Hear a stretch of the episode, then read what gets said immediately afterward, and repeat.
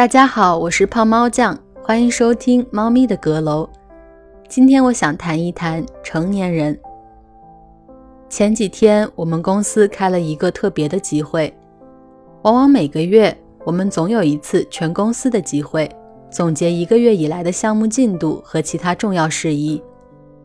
这种会议都是轻松而惬意的，冰啤酒和香槟被放在推车上供大家小酌。整个会议过程充满笑声。因为一个电话，我耽误了几分钟到集会地点。不同以往日的轻松氛围，大家的表情都十分凝重。我错过了前面的总结部分，只听见效率低、项目人手足够等字眼。末了，同事才告诉我，公司在今天裁员了四人。我的心噌地揪了起来。不禁担心起那几个被开除的同事。就在几天前，我才和其中的几个人聊过天。他们被告知自己被开除时，应该是怎样的震惊和失落。这件事情困扰了我几天。突然发生的人事变动，让我真真切切地感受到自己已经成年。那种无法掌握自己生活的无力感充斥了脑海，一点一点剥掉我仅存的孩子气。与我的慌张相比，同事们显得平静的有些冷漠。他们只是告诉我，这样的事情经常发生，是行业现象。没有项目，公司就会把多余的劳动力去除。整个资本运作中，没有哪一环是讲人情的。我从慌张中逐渐冷静下来，接受社会的真正面目。那些平常和自己开玩笑的上司们，终归不会因为你的玩笑好笑而给你留一丝情面。效率、盈利、技术，才是决定你是否能够立足的根本。想到被很多人无数次提起的那个愿望，好想回到小时候。几乎没有生活压力，每天的唯一任务就是好好学习的小时候，真的如同数十年前父母告诉我们的那样，是最美好的。他们常说：“你长大了就会明白。”我总以为那是敷衍。然而，真正走进社会才明白，他们不是不想说，只是苦楚太多，不知从何说起。普通孩子的上学日子，最大的不开心，除了考试考得不好，没能和喜欢的人同桌，作业好难，不想做广播体操，被小混混抢了钱之外，就是无法像大人那样自由。对，我们总以为大人是自由的，他们不用写作业，不用背书，不用考试，还有好多零花钱。但他们总是让我们做无聊的习题、上补习班，不让我们玩游戏，不让我们买好吃的街边摊。所以，大人很坏。我好想成为大人。长大以后，我就可以不写作业、不上课、不考试，买好多自己想吃的、想玩的，甚至可以谈恋爱。每当我表达这样的想法，大人的眼中都是复杂的。孩子时候的自己未曾了解到，虽然不用上课，但成年人需要上班。上课迟到可能只是罚站，上班迟到奖金就泡汤了。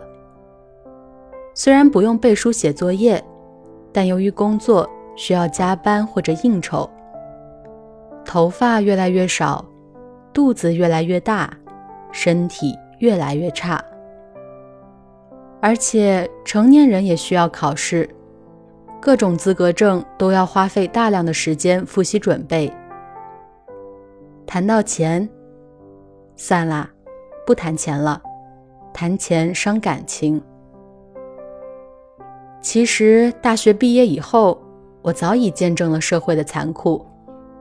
上百份简历石沉大海，面试屡屡受挫，工资和工作环境不理想，无休止的加班，严苛的人情世故，巨大的经济压力，和开玩笑一样的爱情。起初热情还在，感觉困境就是历练，坚持总会有希望。但渐渐的，你发现人与人之间的差距之大，不仅仅是买家秀和卖家秀那么简单。我明明照着菜谱来，材料、克数、火候分毫不差，想做佛跳墙，却煮出一锅屎。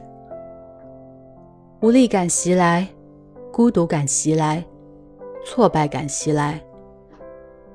此时顺应着老一辈的方向，按部就班的成家，安于现状的把手头并不那么喜欢却总能温饱的工作继续做下去。好像也不是那么坏的选择了。一直以少年的姿势奔跑，一转眼却发现，少年的日子早就过去许久了。以前如果不写作业，充其量不过是被打一顿。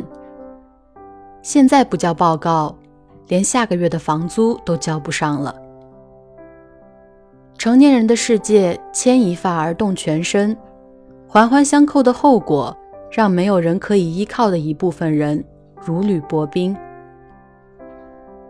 最近，越来越多的文章推送关于自由职业者和裸辞的话题，他们中的每一个人在辞职前都和我们如此相似，但脱离了工作束缚，有了私人时间，做自己喜欢的事情。